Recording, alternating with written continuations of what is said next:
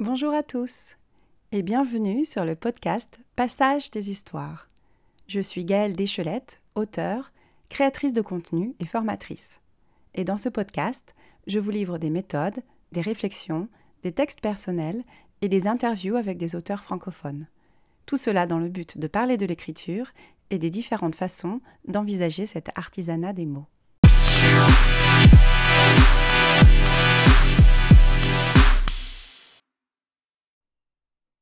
Bonjour et bienvenue dans ce nouvel épisode de Passage des Histoires. Cette semaine, je vais vous lire un texte écrit durant un atelier d'écriture créative sur l'écriture intuitive. Cet atelier était inspiré de la méthode d'Andy Couturier pour accéder plus facilement au subconscient. Comme d'habitude, je vais d'abord vous lire le texte et ensuite je vous expliquerai comment j'en suis venue à l'écrire. Mais pour commencer, je vous présente rapidement mon parcours. Je lis et j'écris depuis toute petite, mais j'ai réellement renoué avec l'écriture de fiction en 2014. Depuis, j'ai auto-publié deux romans et je termine la rédaction d'un troisième.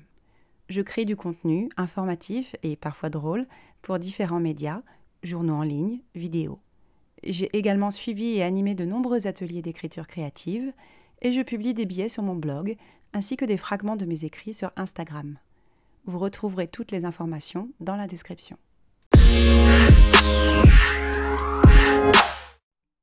On commence donc avec la lecture. C'était l'occasion pour elle de se découvrir un peu plus. Et en disant cela, elle se rendait compte à quel point elle ne savait pas où elle allait. Qui suis-je? Où vais-je? Dans quelle étagère? La vieille blague la faisait toujours autant rire. Comique de répétition. Sa vie comme une vaste blague. Humour noir parfois. Blague de potache. Jeu de mots. Double sens. Et pourtant, elle continuait à jouer, à écrire, à lire, comme si cette comédie avait un sens, bien qu'elle ne sache jamais ce que lui réservait l'avenir. On fait des plans et puis tout est chamboulé. On se fait des films et puis il ne se passe rien. Alors on a envie de rester dans sa chambre, de ne voir personne, sauf la vie des autres sur un petit ou grand écran. Voir les autres qui font des trucs et pas nous. Elle utilisait souvent le on inclusif, dans une vaine tentative de se sentir connectée aux autres, alors qu'elle le savait pourtant qu'elle était seule, qu'on était tous seuls, qu'on finirait tous seuls face à la mort et que la connexion, l'affection, tout cela était vain en somme. On n'est qu'un infime instant de la vie à l'échelle du cosmos, pète couille. Et tout cela l'attristait, mais en même temps la faisait réfléchir. Si on est si peu de choses, comme mon ami la rose me l'a dit ce matin, alors les petits tracas du quotidien ne doivent pas nous importer. On doit juste vivre, faire de son mieux, apprendre à se connaître, à vivre avec, avec soi, l'idée de la mort, de la souffrance, l'injustice. La souffrance, la sienne et celle des autres, et résister à l'idée du c'est pas juste. Juste essayer d'être une petite lumière dans la vie des autres, à l'aune, si ça se dit, de la compréhension de soi. Alors c'est décidé, elle allait le faire, ce stage de renouvellement cellulaire accéléré par la pratique de méditation transcendantale en milieu fermé. Pour une claustrophobe, c'était pas gagné. Elle fit taire le commentaire ironique. L'ironie, la défense des faibles d'esprit, comme disait son père. Tiens, papa, qu'est-ce que tu viens faire là? Ça fait longtemps que je n'ai pas pensé à toi. Comment tu vas? Il faudrait que je l'appelle. Dring Le téléphone sonne. Et les cloches aussi. C'est toi la cloche. Deuxième tentative. Elle avait en tête la liste des courses, passer prendre des roses chez le fleuriste pour parer la table dominicale. Son père allait venir, la première fois en dix ans. Le divorce avait été mal digéré, c'est le moins qu'on puisse dire. Les rencontres entre lui et son père, non, sa mère, Dis donc, il faudrait arrêter de boire le vendredi soir. Mais c'était du vin chaud. Bref. Papa et maman pour la première fois rassemblés chez elle en disant Ça aurait dû faire sonner une alarme. Mais la cloche était en panne ce matin-là. Peut-être à cause du vin chaud. On était pourtant à l'aune d'une catastrophe familiale, et cela n'avait rien de rassurant pour ses projets d'avenir. On dit rarement projet du passé, cela dit.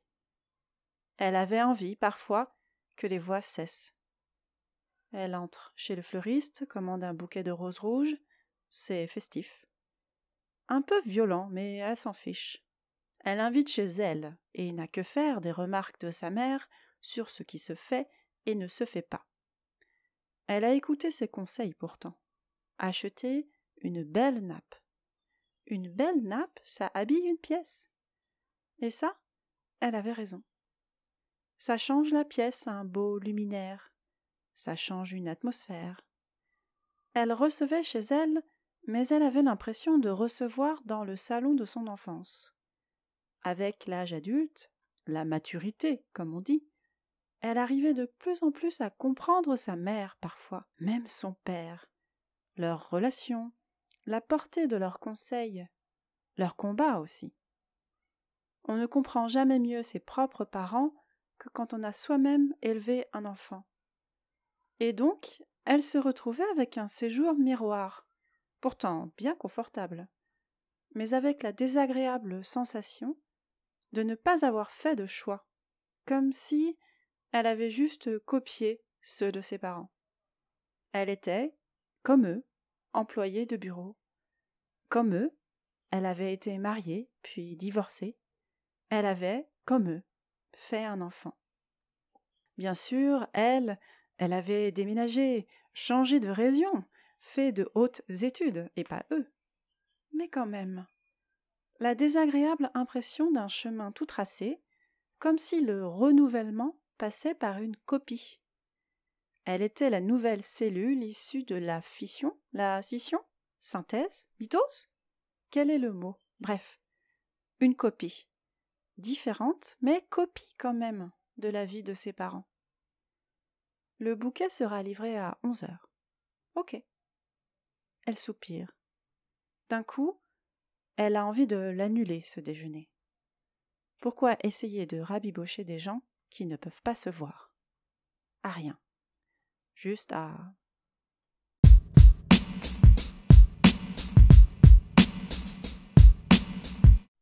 Voilà, j'espère que cette lecture vous a plu et on va passer tout de suite donc à l'explication de euh, l'écriture de ce texte.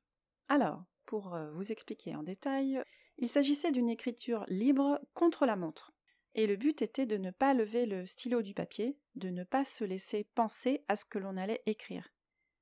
J'avais déjà expérimenté ce genre d'exercice, donc j'y ai plongé, je m'y suis plongé plutôt, sans me poser de questions. D'autant plus que je savais que dans cet atelier, on ne se juge pas les unes les autres, mais aussi parce que je savais que mon inconscient peut m'amener à écrire des choses surprenantes malgré tout. Donc je me suis fait un peu confiance. Qu'on avait, voilà, rien au départ et on devait partir comme ça. Ça me fait penser aussi à ces euh, écritures improvisées, comme j'ai pu en parler dans, un autre épisode, où on utilise des exercices d'improvisation théâtrale pour euh, se mettre en écriture. Et donc, la première phrase qui m'est venue, c'était C'était l'occasion pour elle de se découvrir un peu plus. Et c'est la phrase que j'avais en tête en commençant. Souvent, je commence mes histoires, même si je pars de quelque chose de personnel, comme c'était l'occasion de se découvrir un peu plus, euh, en utilisant la troisième personne. Ça me donne du recul dont j'ai besoin pour me laisser écrire librement et surtout créer librement.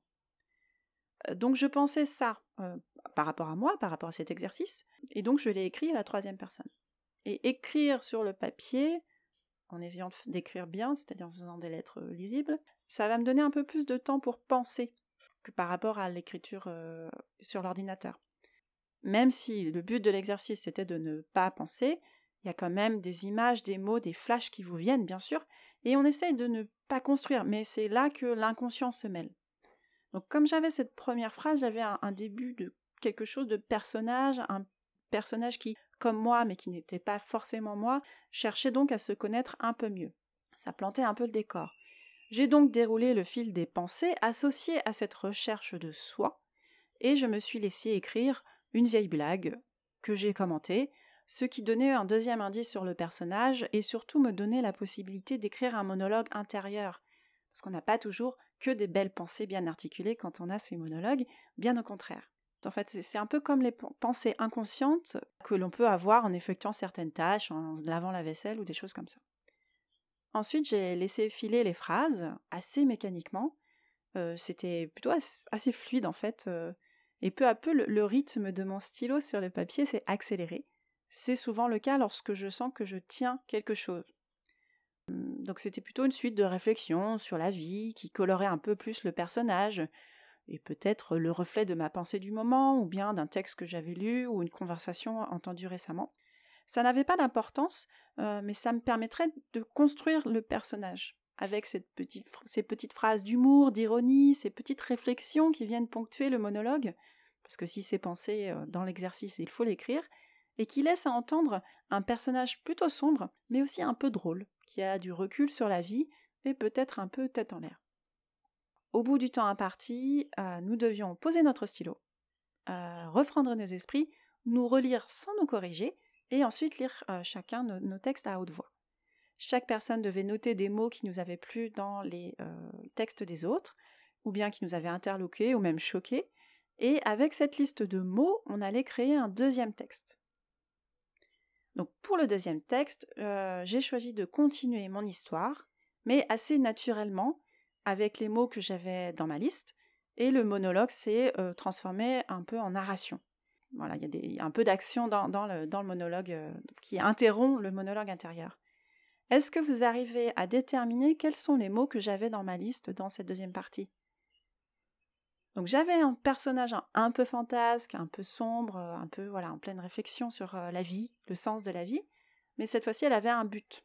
elle était toujours prise dans ses pensées, mais elle avait quelque chose à faire, un rendez-vous qui venait, et donc je l'ai mise en situation, et naturellement la liste de mots a permis de construire une petite histoire autour de ce personnage qui permet de mieux la comprendre et de la situer au niveau social et familial. Euh, là, le but, c'était pas d'exposer ce personnage, hein, euh, j'avais aucune intention de faire une scène de, début de roman où on doit un peu savoir qui est le personnage principal, etc. C'est venu naturellement, mais grâce en fait euh, à ce qui avait été posé avant dans, la première partie, et aussi aux éléments que j'avais à définir et les mots que j'avais à utiliser. Comme il s'agissait encore une fois d'écriture contre la montre, je me suis laissé guider par mes pensées, les petites phrases qui viennent avec juste une pause de ci, de là pour, pour regarder la liste de mots. Et même l'erreur entre l'utilisation du mot père et mère dans le premier paragraphe devait être justifiée. Et j'ai donc fait réapparaître cette seconde voix dans le monologue intérieur qui vient juger la pensée du premier. De même, sur l'hésitation sur le terme exact à la fin, comme on le ferait en pensée, on cherche le mot et on décide finalement que c'est pas grave. Donc une fois que j'avais fini ça, on avait euh, ensuite euh, voilà, dû s'arrêter exactement pareil une fois que le, temps était imparti, c'est pour ça que la dernière phrase est inachevée. Et nous avons ensuite lu nos textes, chacune notre tour, et constaté comment nos histoires avaient évolué, comment certaines avaient choisi un tout autre récit, euh, pas du tout le même personnage, pas du tout le, même, euh, la même histoire, car tout est chamboulé en fait, quand la contrainte nous empêche de prévoir ce qu'on peut faire, ce qu'on peut écrire. Et la liste du mot aurait pu mettre de toute façon à mal toute volonté d'écrire une suite certaine à laquelle on aurait pu penser pendant le temps de lecture entre les deux textes.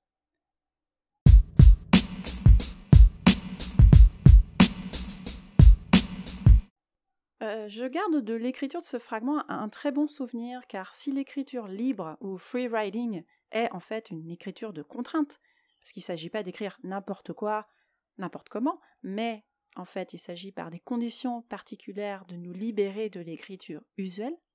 Et donc, malgré ces contraintes, donc les contraintes qui sont écrire sans s'arrêter, ne pas barrer, ne pas revenir en arrière, suivre le fil de la pensée, même si l'on n'en pense rien, écrire je ne pense rien, bref, aller assez vite pour se débarrasser du sensé, du beau, du commun ou du logique, comme je vous l'expliquais euh, dans l'épisode précédent. Il s'agit, en fait, comme le dit Andy Couturier dans ses ateliers, de faire que notre écriture ne soit pas gouvernée par le conscient. Et ça, c'est une puissante libération, que je conseille à tous, si vous en avez l'occasion, d'essayer. Et si vous voulez des conseils, justement, ou des idées pour démarrer, n'hésitez pas à me contacter. Si vous le voulez également, euh, vous pouvez suivre des sessions euh, avec Andy Couturier, qui seront en anglais et aux horaires des États-Unis, parce qu'il propose régulièrement en fait des séances d'essai gratuites, mais aussi des formations plus longues pour vraiment accéder à cette forme d'écriture particulière. Donc si ça vous intéresse, vous pouvez faire un essai avec lui. Vraiment, c'est quelque chose d'extrêmement bienveillant, il n'y a absolument aucune euh, volonté de bien faire ou de faire quelque chose de particulier, c'est vraiment un exercice pour arriver à un autre état euh, de, conscience ou d'inconscience justement euh, dans notre écriture. Donc je vous conseille d'essayer. Et si ça vous intéresse, je vous mettrai le lien donc, pour ces ateliers en description. Et comme d'habitude, je vous remercie de votre écoute. J'espère que ça vous a plu. Et le mois prochain, on parlera d'une autre thématique.